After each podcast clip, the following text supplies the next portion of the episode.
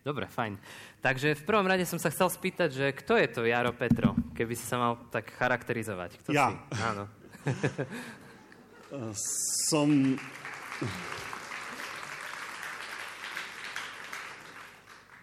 Som chalan z dediny a moja žena by už ma opravila, že už nie si chalan, veď už máš 43 rokov, tá čo to rozprávaš. Uh, som z Bačkovika. Uh, vie niekto, kde je Bačkovik? Niektorí vedia.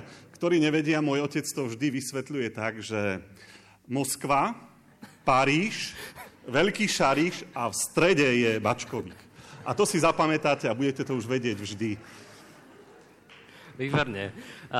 Ja sa chcem opýtať, ako sa z takého chalana, ktorý vyrastol na dedine, stane človek, stane študent teológie? To ma celkom zaujímalo, teda, možno aj vás.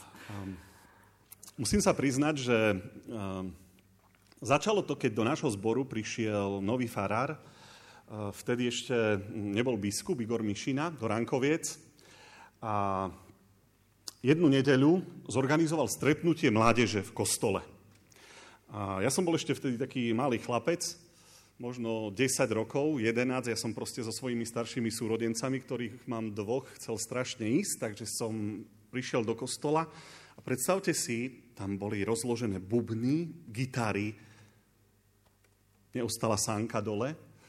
Nechápal som, že či to aj také, čo môže v kostole byť, ale to boli tie dávne, dávne časy a na mňa to veľmi zapôsobilo. No a potom som chodil ako malé decko na besiedku, na dorast a mládež. Na mládeži som bol najmenší, otravoval som starších súrodencov, lebo ma nechceli nikdy brať, že to nie je pre malé decka, ale ja som sa vždy vtrel. No a nejak tak som žil, uh, až uh, kým som prišiel na strednú školu a raz môj zborový farár hovorí, že Jaro, mohol by si ísť aj na teológiu. A to ostalo tak. A nikto o tom viac nerozprával. A ja som 4 roky na gymnáziu stále tvrdil, že pôjdem na vysokú školu, nejakú elektrotechnickú a stále, stále, stále. Ale v hlave to niekde bolo a, a potom zrazu prišiel štvrtý ročník, prišla maturita a trebalo sa niekde prihlásiť na školu ja som povedal, že idem na teológiu. Takže tak, uh, nejako. Dobre, mňa by, mňa by celkom zaujímalo, že bolo to teda o tom nejakom že si bol tak vychovaný, alebo v tej tvojej viere bol aj nejaký, že nejaký rozumový argument, alebo je podľa teba viera rozumná, alebo je to skôr také o pocitoch a o tom, ako ťa vie kto vychová? Ja poviem, k viere treba jedno aj druhé. Niekedy e, sú tie city veľmi dôležité. E, zažil som veľakrát e, také pozvania na rôznych evangelizáciách. Robili sa tábory, na ktoré som chodil ešte do Veľkého Slavkova. A tam tie pozvania boli. A boli to mnohokrát aj také citové, mm, emotívne chvíle, keď človek si povedal, áno, chcem už žiť s Bohom. Ale ja si myslím, že treba do toho aj ten rozum lebo city veľmi rýchlo vyprchajú, e, takéto nadšenie, aj taká eufória. Aj napríklad z tejto konferencie je tu veľmi fajn. Ako veriaci ľudia sa tu dobre cítime, človek je nadšený, stretáva ľudí, ktorí sa stále na neho usmievajú, kdekoľvek vyjdete, idete do výťahu, oproti vám človek, dobrý deň, úsmev. Je to úžasné. Ale prídete do reality života, v pondelok ráno nabehnete do roboty a nie je to všetci s milým úsmevom a potom príde aj to ťažké, aj to, e, to možno vyčítavé, aj nejaké neférové jednanie. A tam treba, aby ten človek už nežil len citmi, ale mal aj to, áno, ja verím v Boha a, a zvládnem aj tie prekážky. Takže ja si hovorím, aj city je treba, ale potom treba do toho dať rozum. A ja myslím, že tým, že veríme v Boha, nie sme hlúpi. E, viete, keď niekto nosí na ruke červenú šnúrku a, a, a tvrdí, že toto mu pomáha odháňa nejakých e, zlých duchov a prináša mu to nejaké šťastie, e, tak keď to porovnávam, tak kto je viac naivný? Ten človek alebo ja, ktorý verím v Boha? Ktorá viera je smiešnejšia a humornejšia? A mne sa niekedy ľudia smejú, že ja som kresťan a farár. Tak si v duchu hovorím, no a tí, čo veria ten feng shui, to sú nie sú humornejší trošku? Takže aj city, ale aj rozum. Rozhodné presvedčenie. Viem, komu som uveril. Takto aj Pavel napísal. Um, to nie je len vec pocitov, ale, ale vážneho rozhodnutia a vydania sa na cestu života. Ako sme počuli, dnes proste treba prejsť do toho vlaku a v tom sa držať. A niekedy ten rozum tam treba. No, myslím, že áno. A keď, keď eh, hovoríme o tom vlaku, tak tam bolo povedané aj to, že niekedy prídu také ťažšie chvíle. A čo také najťažšie si možno zažil v živote a ako si tým prešiel? Um, môj najťažší moment uh, v živote sa stal pred troma rokmi. Uh, boli sme so svokrom uh, v Chýžnom, v lese na drevo, po kalamite. A ja som taký veľmi rýchly, keď robím, tak proste robím rýchlo. Bolo to v strmom kopci, všelijak povaľané stromy kde kade. A rezal som so štýlkou a ja som si nevšimol, môj syn stál asi niekde v strede takého, asi, koľko to môže byť, 15-20 metrov? Nie, okolo 15-10 metrov. Ďalej, a ja som zrezal jeden strom, ktorý bol síce tak tenký, ale veľmi dlhý. A spadol môjmu synovi na chrbát. Vybilo mu to dých. Boli to také nepríjemné chvíle, potom sa pozviechal ale uh, mal prasknutý stavec, uh, platničku a jeden mesiac si odležal v nemocnici v Revúcej. A ja som skoro zabil vlastného syna. Keby som to bol urobil dnes, tu nie som. Takže to bol najťažší moment môjho života zatiaľ. Dúfam, že ťažšie už nebudú. Hm. A nejakým spôsobom, keď, keď sa to stalo, na čo si prvé myslel, alebo nejak, tým, že si veriaci človek, tak uh, si to nejakým spôsobom, ako, ako si to riešil, ako si cez to prechádzal?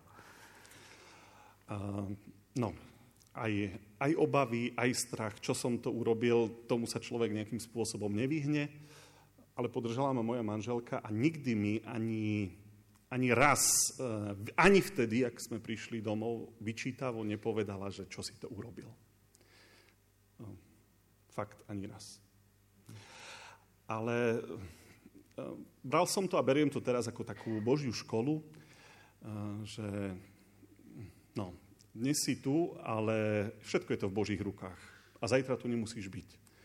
Aj tak toto vnímam, lebo keby sa to bolo stalo, asi by som sa ťažko bol, postavil potom na kazateľnicu a asi by som si našiel nejakú inú robotu. Neviem.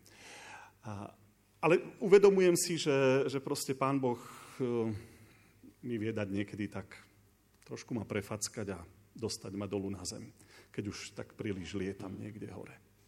A bolo to pre mňa poučné. Veľmi poučné a budem si to pamätať. Hm. Keď hovoríš inak o manželke, tak uh, to sme aj dneska tu napočuli. Myslím, že tá rozvodovosť na Slovensku je veľmi vysoká. Čo ty robíš preto, aby manželstvo vám fungovalo dobre? Ako toto bolo veľmi taký názorný príklad, ako to funguje dobre, ale akým spôsobom budujete vaše manželstvo? Akože No, teraz to trošku odľahčím, že um, dostal som presn, mám, viem presnú odpoveď na túto otázku. Mám povedať, že som sa dobre oženil.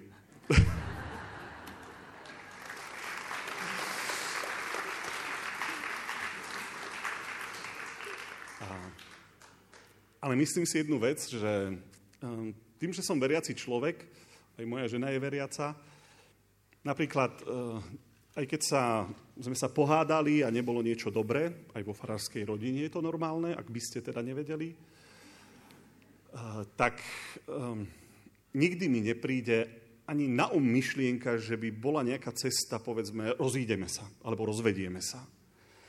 Uh, uvedomujem si, že vždy to musím vyriešiť a zase musím priznať, že moja žena je uh, viac tá, ktorá príde a Eh, hovorí, porozprávajme sa. Ja som väčšinou taký, ja sa uzavriem, som ticho a hram urazeného chrobáka, eh, lebo sa cítim dotknutý, a, ale ona potom vždy príde a povie, poďme sa porozprávať. Takže hovorím manželom a radím im, rozprávajte sa, neprestante sa rozprávať a nehrajte urazeného. No, to je veľmi dôležitá vec z vlastnej skúsenosti. A, asi posledná otázka, ale myslím, že si to všetci uvedomujeme. Svet sa strašne zrýchlil, ako keby v poslednej dobe aj internetom, aj všetkými tými informáciami, ako chodia okolo. A ty si farár, teda musíš stíhať zbor, uh, si manžel, musíš sa starať o manželstvo, máš deti, vychovávaš ich, máš aj nejaké koničky. Ako to všetko dávaš dokopy? Ako to zvládaš? nezvládam. no, je toho veľa.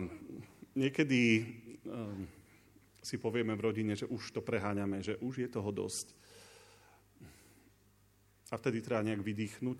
Ale treba to povedať skôr, ako niečo vybuchne až príliš. Takže nehovorím, že to zvládam. Tá otázka je nie na mňa.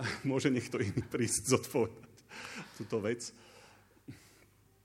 Niekedy je ozaj toho veľa a uvedomujem si, že um, aj to bývanie na fare um, vždy príde, niekto zazvoní, uh, niekedy už chcete mať kľud, ale nemôžete mať kľud. Uh, ale vždy si poviem, no ale však to sme vedeli, že toto takto bude. Takže si to takto často pripomíname. No a deti, či sme ich vychovali dobre, ja ešte neviem. No. Uh, uvidíme, jak sa to všetko nejakým spôsobom vybrbí. Takže aj tam povedať, že tak toto zvládam tak, ešte nemôžem povedať. Sice má jeden už 18 a druhý 16, ale ešte, Dobre. ešte som výchovu nezvládol, tak to tvrdím. Dobre, ďakujeme veľmi pekne. Toto bol Jaro Petro. Ďakujem.